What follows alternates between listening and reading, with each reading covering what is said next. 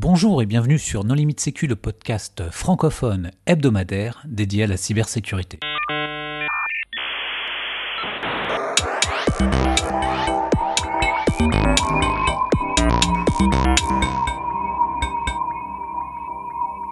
Alors aujourd'hui, nous allons parler de Sixstore et des risques euh, cyber liés à la chaîne d'approvisionnement avec Maya Costantini.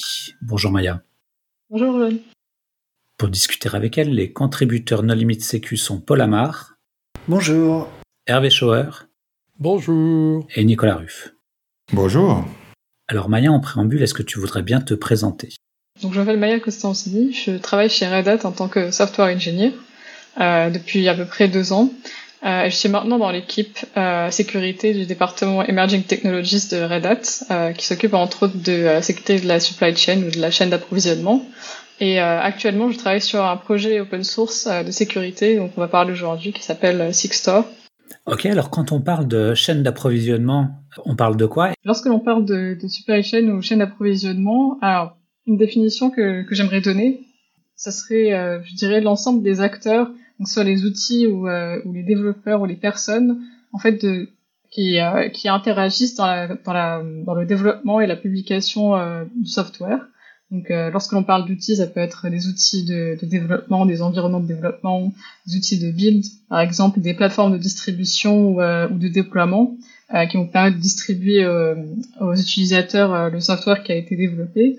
Et les acteurs, ça peut être les développeurs, les, les product owners, les, les, personnes responsables des opérations également. Donc c'est euh, l'ensemble de ces, de ces outils, également ce qu'on appelle euh, des dépendances. Donc qui sont des outils euh, qui interviennent également de manière plus indirecte dans la chaîne d'approvisionnement. En fait, la chaîne d'approvisionnement, c'est NPM, euh, enfin PyPy, etc. Quoi, pour faire simple. Et Dieu sait que si tu fais du Node.js, euh, tu fais un npm install, tu te retrouves rapidement avec 1200 paquets. L'exemple classique, c'est isEven euh, qui teste si un nombre est pair et il y a isOdd qui est un paquet différent qui teste si un nombre est impair et qui importe le paquet isEven euh, pour faire ça. Et c'est quoi les problématiques qui sont liées à ça? Donc il y a de très nombreuses, très nombreuses problématiques qui sont liées euh, à la sécurité de la chaîne d'approvisionnement. Euh, donc récemment, on a pu voir que les attaques sur cette chaîne ont augmenté de manière vraiment considérable, donc spécialement durant les trois dernières années. Donc euh, on est dans quelque chose comme 742% euh, euh, selon mes souvenirs d'attaques d'année en année supplémentaires. Donc ce qui est évidemment énorme et on a eu quelques attaques spectaculaires qui ont marqué les esprits, je pense. donc je pense en particulier à SolarWinds, par exemple ou Log4j, qui est également considéré comme une attaque sur la, supply chain. Alors c'est pas vraiment une attaque, mais c'est surtout que plein de gens utilisaient Log4j sans le savoir parce que il faisait du Mavenpool, euh, voilà, et il buildait un logiciel et il se rendait pas compte qu'en fait, euh, directement ou indirectement, ils allaient importer ce paquet. Oui, tout à fait. C'est plus l'exploitation d'une vulnérabilité à ce niveau-là. Donc les attaques ont été, euh, enfin, c'était le vecteur qui a, permis de, produire de telles attaques, qui a rendu le, software vulnérable à ce moment-là. Et du coup, c'est le moment de parler de l'executive order de Biden, président des États-Unis, qui, alors j'ai plus le numéro en tête, mais qui a, qui a signé un executive order qui oblige tout le monde à produire des software bill of materials, c'est-à-dire des listes en fait des dépendances directes et indirectes qu'ils utilisent dans leur logiciel, de telle sorte qu'on puisse euh, rapidement trouver tous les gens qui sont vulnérables à Log4j par exemple. Tu peux nous en dire plus là-dessus? Euh, Oui, donc euh, je pense que l'executive order, donc le numéro est quelque chose comme 14028 si je ne me trompe pas. et cet executive order s'appelle Improving the Nation's Cyber Security, donc par évidemment des États-Unis. Euh, et en fait, euh, cet executive order, ce qu'il demande aux, vendeurs qui collaborent avec le, gouvernement des États-Unis, c'est d'être capable de, euh, de lister en fait tous les ingrédients qui composent le, le software pour que euh, les, les, acteurs gouvernementaux soient capables de retracer euh, la provenance de tous les artefacts qui passent par leur, par leur système. Et cela, c'est fait en général avec des software bill of materials ou des S-bonds. qui doivent inclure, je pense, un certain nombre de critères. Donc, par exemple, ça peut être le nom des, des vendeurs euh, intermédiaires, euh, et puis des, informations telles que les, euh, les, URL de provenance pour chaque artefact et ce genre de choses, effectivement.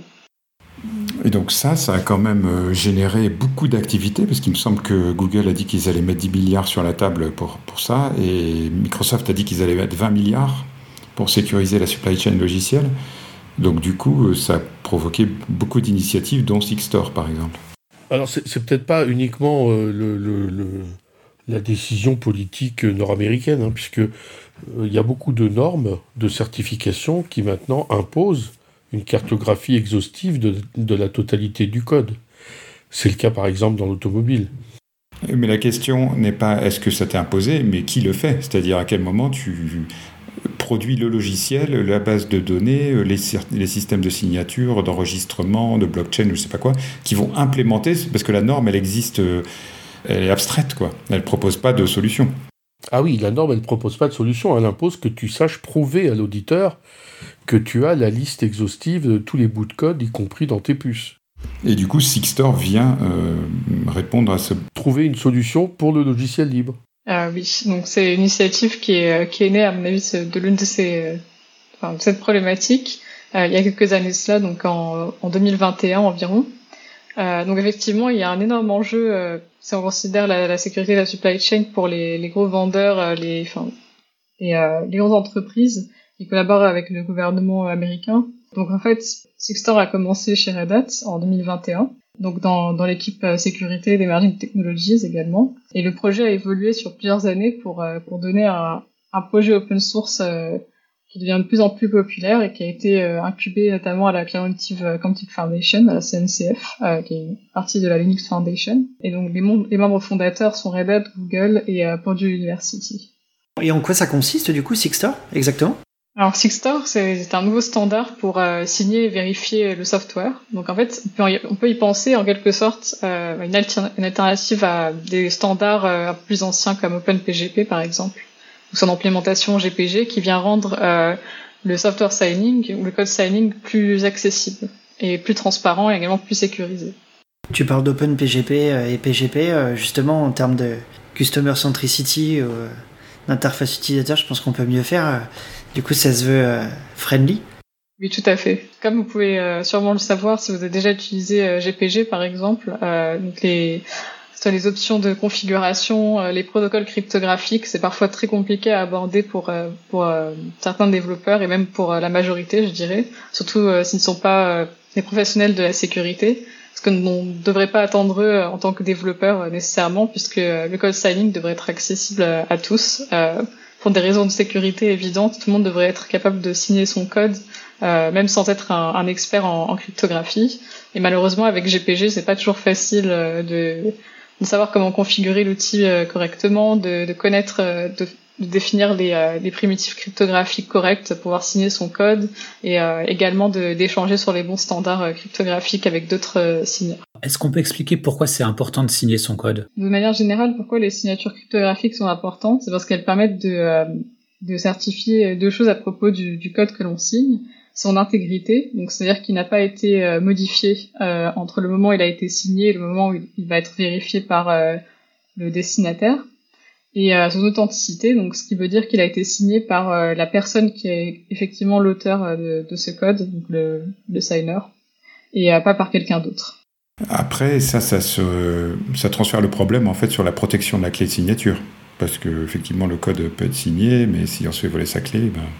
Est-ce qu'il y a des solutions techniques contre ça? Est-ce que par exemple vous faites de l'eurodatage? Est-ce que vous avez gardé un registre central des signatures? Est-ce que vous pouvez invalider certaines signatures, etc. Alors c'est exactement l'un des problèmes que Sixtor euh, règle en fait, euh, le problème de, management des, clés privées. Euh, donc du coup qui n'est pas forcément bien, qui n'est pas forcément facile à, à, aborder avec des standards comme OpenPGP. En fait, Sixtor implémente euh, quelque chose de nouveau qui s'appelle le keyless signing, où on peut signer sans avoir de, de clés privées, qu'on est obligé de, de garder secrète on est obligé de dépenser de l'argent, d'avoir les, les, moyens de, euh, de, garder la clé privée sur un HSM par exemple, euh, ce genre de choses, euh, de faire des, des, opérations comme des rotations euh, de clés, etc. ou des révocations. Donc en fait, Sixtor implémente ce nouveau, ce nouveau workflow en quelque sorte pour pour avoir des clés éphémères qui ne servent que euh, à signer un artefact durant, durant la, durée du process de signature. Et en fait, euh, les clés à la fin disparaissent complètement il n'y a pas besoin de manager euh, de clés privées. Et du coup, cette signature, elle se fait où? Parce qu'en fait, il y a deux endroits où tu as envie de signer, c'est au moment du commit et au moment du build, en fait.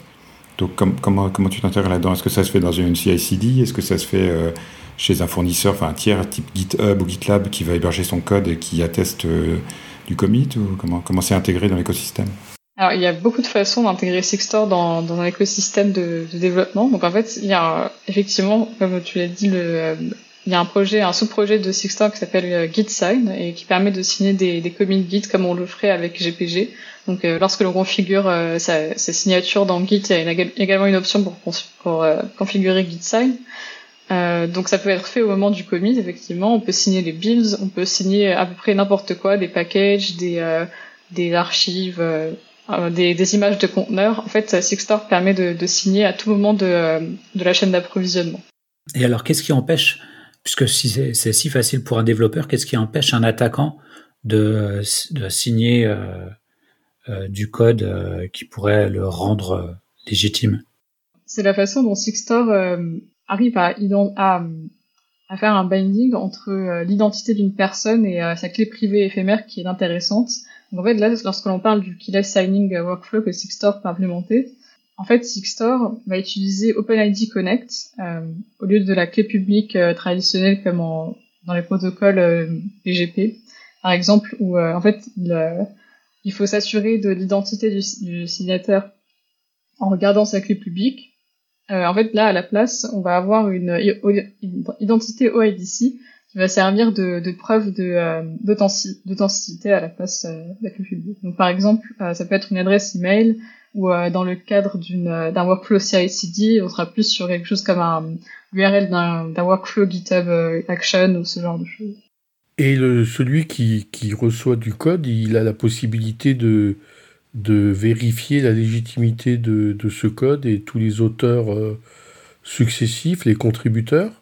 Euh, oui, il peut vérifier l'identité d'un signataire euh, s'il connaît l'identité OIDC et également l'URL de l'OIDC provider, donc euh, de l'entité qui va euh, être responsable de distribuer les identités OIDC. Donc par exemple, euh, si on regarde le, le keyless signing workflow de, de Sixstore interactif, donc celui qui se passe dans, dans un browser par exemple, donc en fait tout simplement on a une commande line où le développeur va, va écrire Sixstore sign avec les, les options qu'il veut.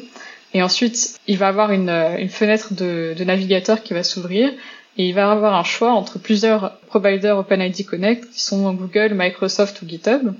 Il va pouvoir se loguer avec l'un des trois. Et en fait, l'une de ces trois entités, du coup, va être responsable. Euh, il va dire je voilà je reconnais que cette personne euh, possède cette, identité OIDC donc par exemple l'email qui est associé euh, au compte GitHub ou Google. Et en fait la personne qui va vérifier après la signature de l'artefact va devoir connaître deux choses à propos du signataire. C'est l'identité OIDC qu'il a utilisée. Donc par exemple l'adresse mail a été utilisée pour se loguer au compte et également l'URL du de, l'entité qui a distribué euh, l'identité OIDC.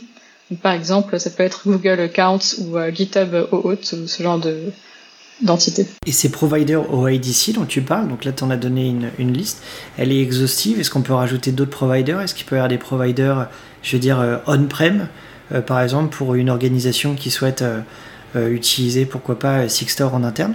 Oui, tout à fait. Alors, il existe une instance publique de Sixstore euh, qui est maintenu par la, communauté euh, de Sixstore et qui est complètement open source. Euh, donc en particulier, euh, je vais peut-être en parler plus tard, mais euh, ce sont des instances publiques de deux sous-composants de Sixstore, Record et Fulcio. Mais il est également possible d'installer Sixstore en privé, donc d'avoir ses propres instances privées en interne. Alors en ce qui concerne les instances publiques, les OIDC providers euh, disponibles sont décidés par la communauté, donc il existe une liste officielle dans la configuration de, de Fulcio, bon, plus précise, les euh, OLT providers disponibles euh, changent en fait selon euh, ce que la communauté décide d'inclure. Donc par exemple, récemment, avec mon équipe, on a une initiative de d'inclure un, un, nouveau provider, donc on en discute avec la communauté, mais c'est par exemple un provider public qui va permettre à une multitude d'universités, euh, enfin, d'étudiants et, d'académiciens de se connecter à un même portail pour pouvoir signer avec Sixstore sur l'instance publique. Donc on est en train d'essayer de faire passer par exemple ce, cet OIDC provider. Euh, il y a sûrement des entreprises également qui essayent de, de, de faire passer de l'heure, etc.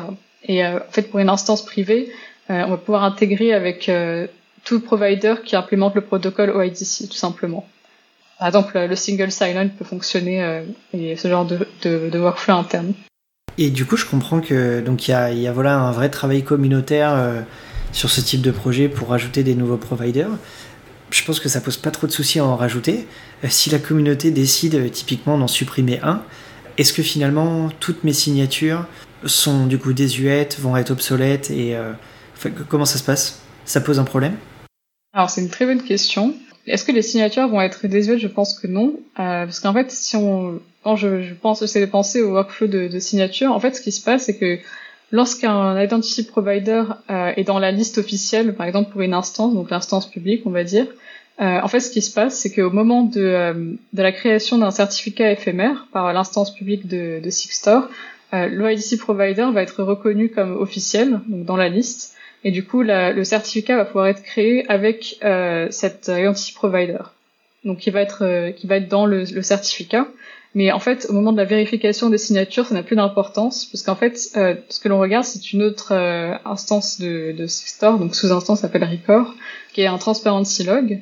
Et en fait, là, les, euh, les OIDC providers, ainsi que toute la metadata des signatures, les identités, etc., sont juste écrits en, plain text, enfin, euh, voilà, sont juste des entrées immutables dans un transparency log.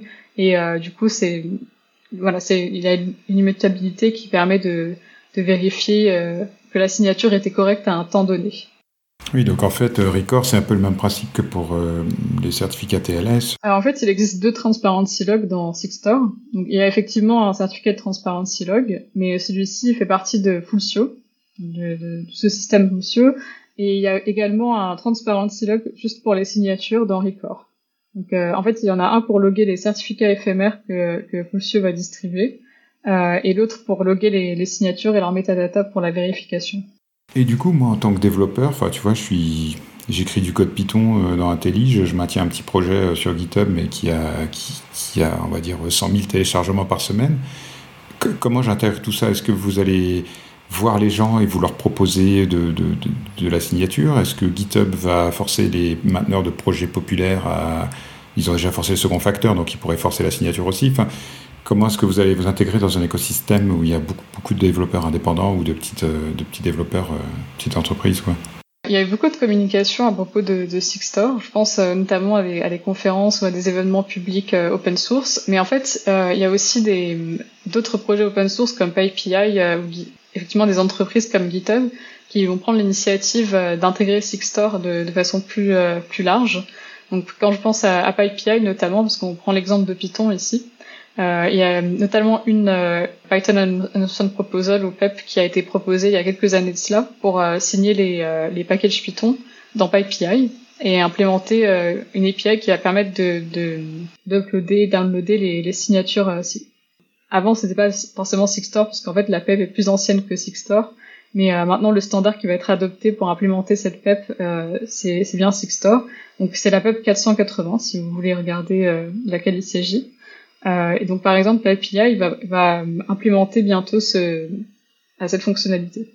Comment ça pourrait protéger, on va dire, contre SolarWinds, même si SolarWinds reste un logiciel close source et voilà, qui ont leur propre système on-prem mais euh, est-ce qu'il y a moyen, par exemple, de vérifier qu'un un, un, artefact de build a été compromis alors que le commit est bon?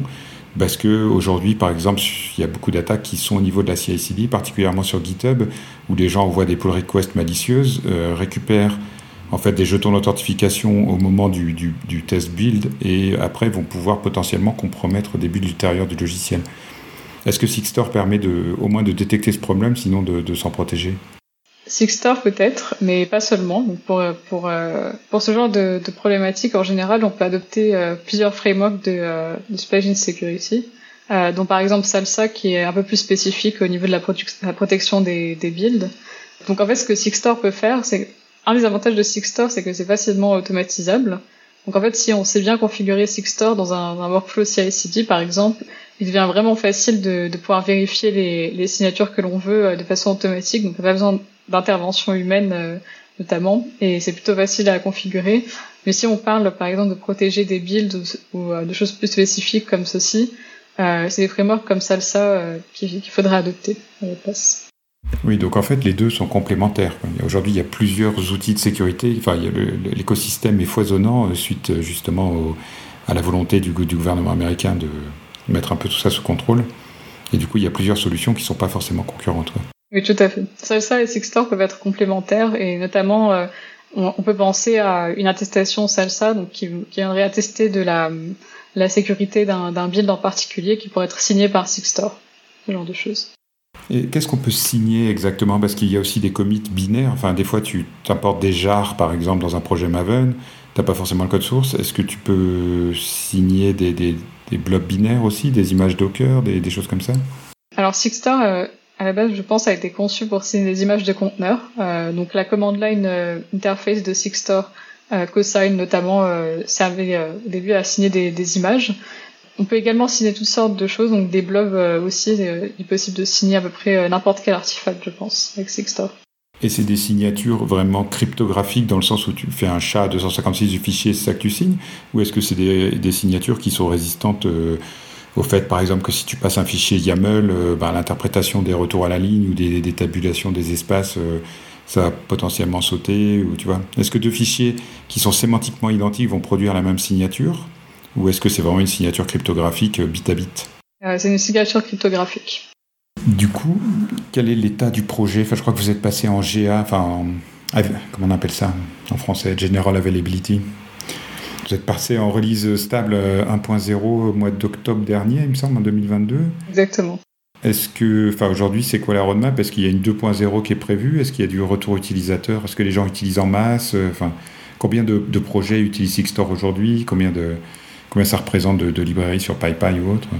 Alors, l'adoption de Sixtor depuis euh, que Sixtor est passé JE en, octobre 2022 a été assez spectaculaire. Pour tout vous dire, on compte le nombre, par exemple, d'entrées dans le Transparency Log Record pour voir combien de signatures ont été produites par euh, ben, l'instance publique de Sixtor. Euh, et en fait, là, on approche des 30 millions, je pense. Euh, et c'est un chiffre qui est exponentiel, puisque en fait, enfin, mon expérience personnelle, par exemple, il y a quelques, il y a quelques semaines de cela, je présentais à une conférence euh, et du coup, sur, je présentais Sixstore. Euh, sur mes slides, j'ai entré le chiffre, je crois, de 20 millions et maintenant on est peut-être à, 27 millions alors que ça fait euh, deux semaines. Donc, euh, l'adoption a été, euh, a été vraiment assez spectaculaire. Donc il y a beaucoup d'intégrations qui sont nées avec Sixstore et, notamment de, de projets qui signent leur release avec, avec Sixstore également. Euh, et en fait, on en trouve surtout dans le milieu du cloud native, vu que euh, a été, a été incubé à la CNCF. Donc, euh, vous pouvez trouver des intégrations avec euh, des d'autres projets de, de, de, sécurité de la supply chain, tels que Tecton Chase, par exemple, Helm. Euh, donc, Helm n'est pas un projet de sécurité, mais ils signent également leur release avec Sixtor. Kivano, qui est un, un outil pour, pour créer des, des policies sur Kubernetes, ce genre de projet.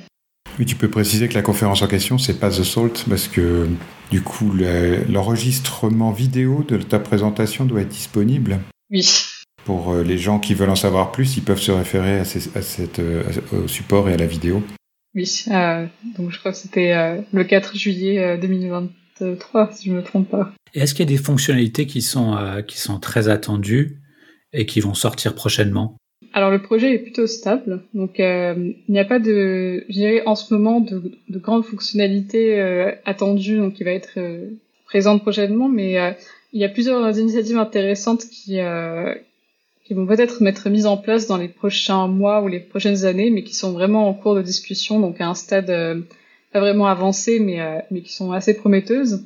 notamment, il y a tout, il y a la question de tout ce qui est développeur privacy. Donc en fait euh, pour certains développeurs, ça a été une, une barrière à l'adoption de, de Sixstore d'avoir leur identité qui était euh, en fait euh, publique dans un transparency log, qui est en plus de cela complètement immutable et non lié. Donc en fait, on ne peut pas supprimer d'entrée dans ce transparency log. Donc évidemment, ce qui fait fonctionner Sixstore, mais en fait, qui a un problème pour certains développeurs qui n'ont pas envie d'associer leur, leur, leur, adresse email privée à leur projet. Et du coup, en fait, il y a des initiatives qui sont nées, par exemple, dans certaines startups comme ChainGuard, qui est l'un des plus grands contributeurs à Sixstore, pour euh, pallier à ce, problème. Donc en fait, ils utilisent, euh, par exemple, des zero knowledge proof of knowledge, en fait, qui sont un moyen cryptographique d'assurer euh, qu'une identité peut être reconnue, en fait, au moment de, vérifier la signature, mais qu'elle ne veut pas être décryptée. Et, ça veut dire que cette entreprise est une sorte de provider qui va permettre de prouver l'identité, en tout cas de faire le, binding euh, de manière, je sais pas, anonyme entre euh, l'auteur, le commit. Le projet que cette entreprise, c'est l'un des projets, euh, en fait, juste un, article en quelque sorte qu'ils ont proposé, donc c'est plutôt une, proposition, je dirais, à ce stade. et oui, en effet, il va être possible de faire le binding entre l'auteur d'une signature et, son identité sans pour autant dévoiler l'identité du tout. Donc ça va être complètement euh, impossible à décrypter. Et aujourd'hui, le, projet euh, Sixtor, Sixtor il, a besoin de quoi? Il a besoin de, de, développeurs, de contributeurs, il a besoin de plus d'utilisateurs, de plus d'intégration dans d'autres chaînes de développement? Comment peuvent faire les auditeurs de Limite Sécu pour aider Sixtor progresser? Alors, je pense que le projet a, toujours besoin de plus de contributeurs. Toute contribution est, la bienvenue, mais il a également besoin d'une beaucoup plus, plus, grande adoption euh, pour être vraiment euh, efficace, euh, je dirais. Donc, en fait, l'adoption a été, comme j'ai dit avant, assez spectaculaire, mais elle pourrait être encore encore meilleure. Et je pense que si, notamment, Sixstore était, était, plus adopté dans le milieu du, du packaging, notamment il a amélioré énormément de choses euh, et euh, pourrait permettre d'être bien plus précis et d'apporter plus de sécurité euh, lorsque l'on regarde la provenance de, des artefacts que l'on que l'on download dans une supply chain, par exemple. Donc en fait, tout ce qui est sécurité des, des dépendances, notamment, pourrait être vraiment amélioré avec l'adoption plus grande de, de Sixstore. Ça me semble être une bonne conclusion, mais peut-être que tu souhaiterais ajouter autre chose? En fait, Sixstore voudrait devenir signature euh, cryptographique, ce que Let's Encrypt euh, est devenu à HTTPS. Donc je vous laisse imaginer l'impact que Let's Encrypt a eu par exemple sur euh, la distribution de certificats TLS pour pour faire adopter le protocole HTTPS de façon également très répandue, de façon spectaculaire. Donc en fait, Sixtor voudrait faire adopter les signatures cryptographiques de la même manière, qui est gratuite évidemment, open source et totalement sécurisée. Merci beaucoup Maya d'avoir accepté notre invitation. Merci aux contributeurs. Chers auditeurs, nous espérons que cet épisode vous aura intéressé et nous vous donnons rendez-vous la semaine prochaine pour un nouveau podcast. Au revoir. Au revoir. Merci à vous. Au revoir. Au revoir.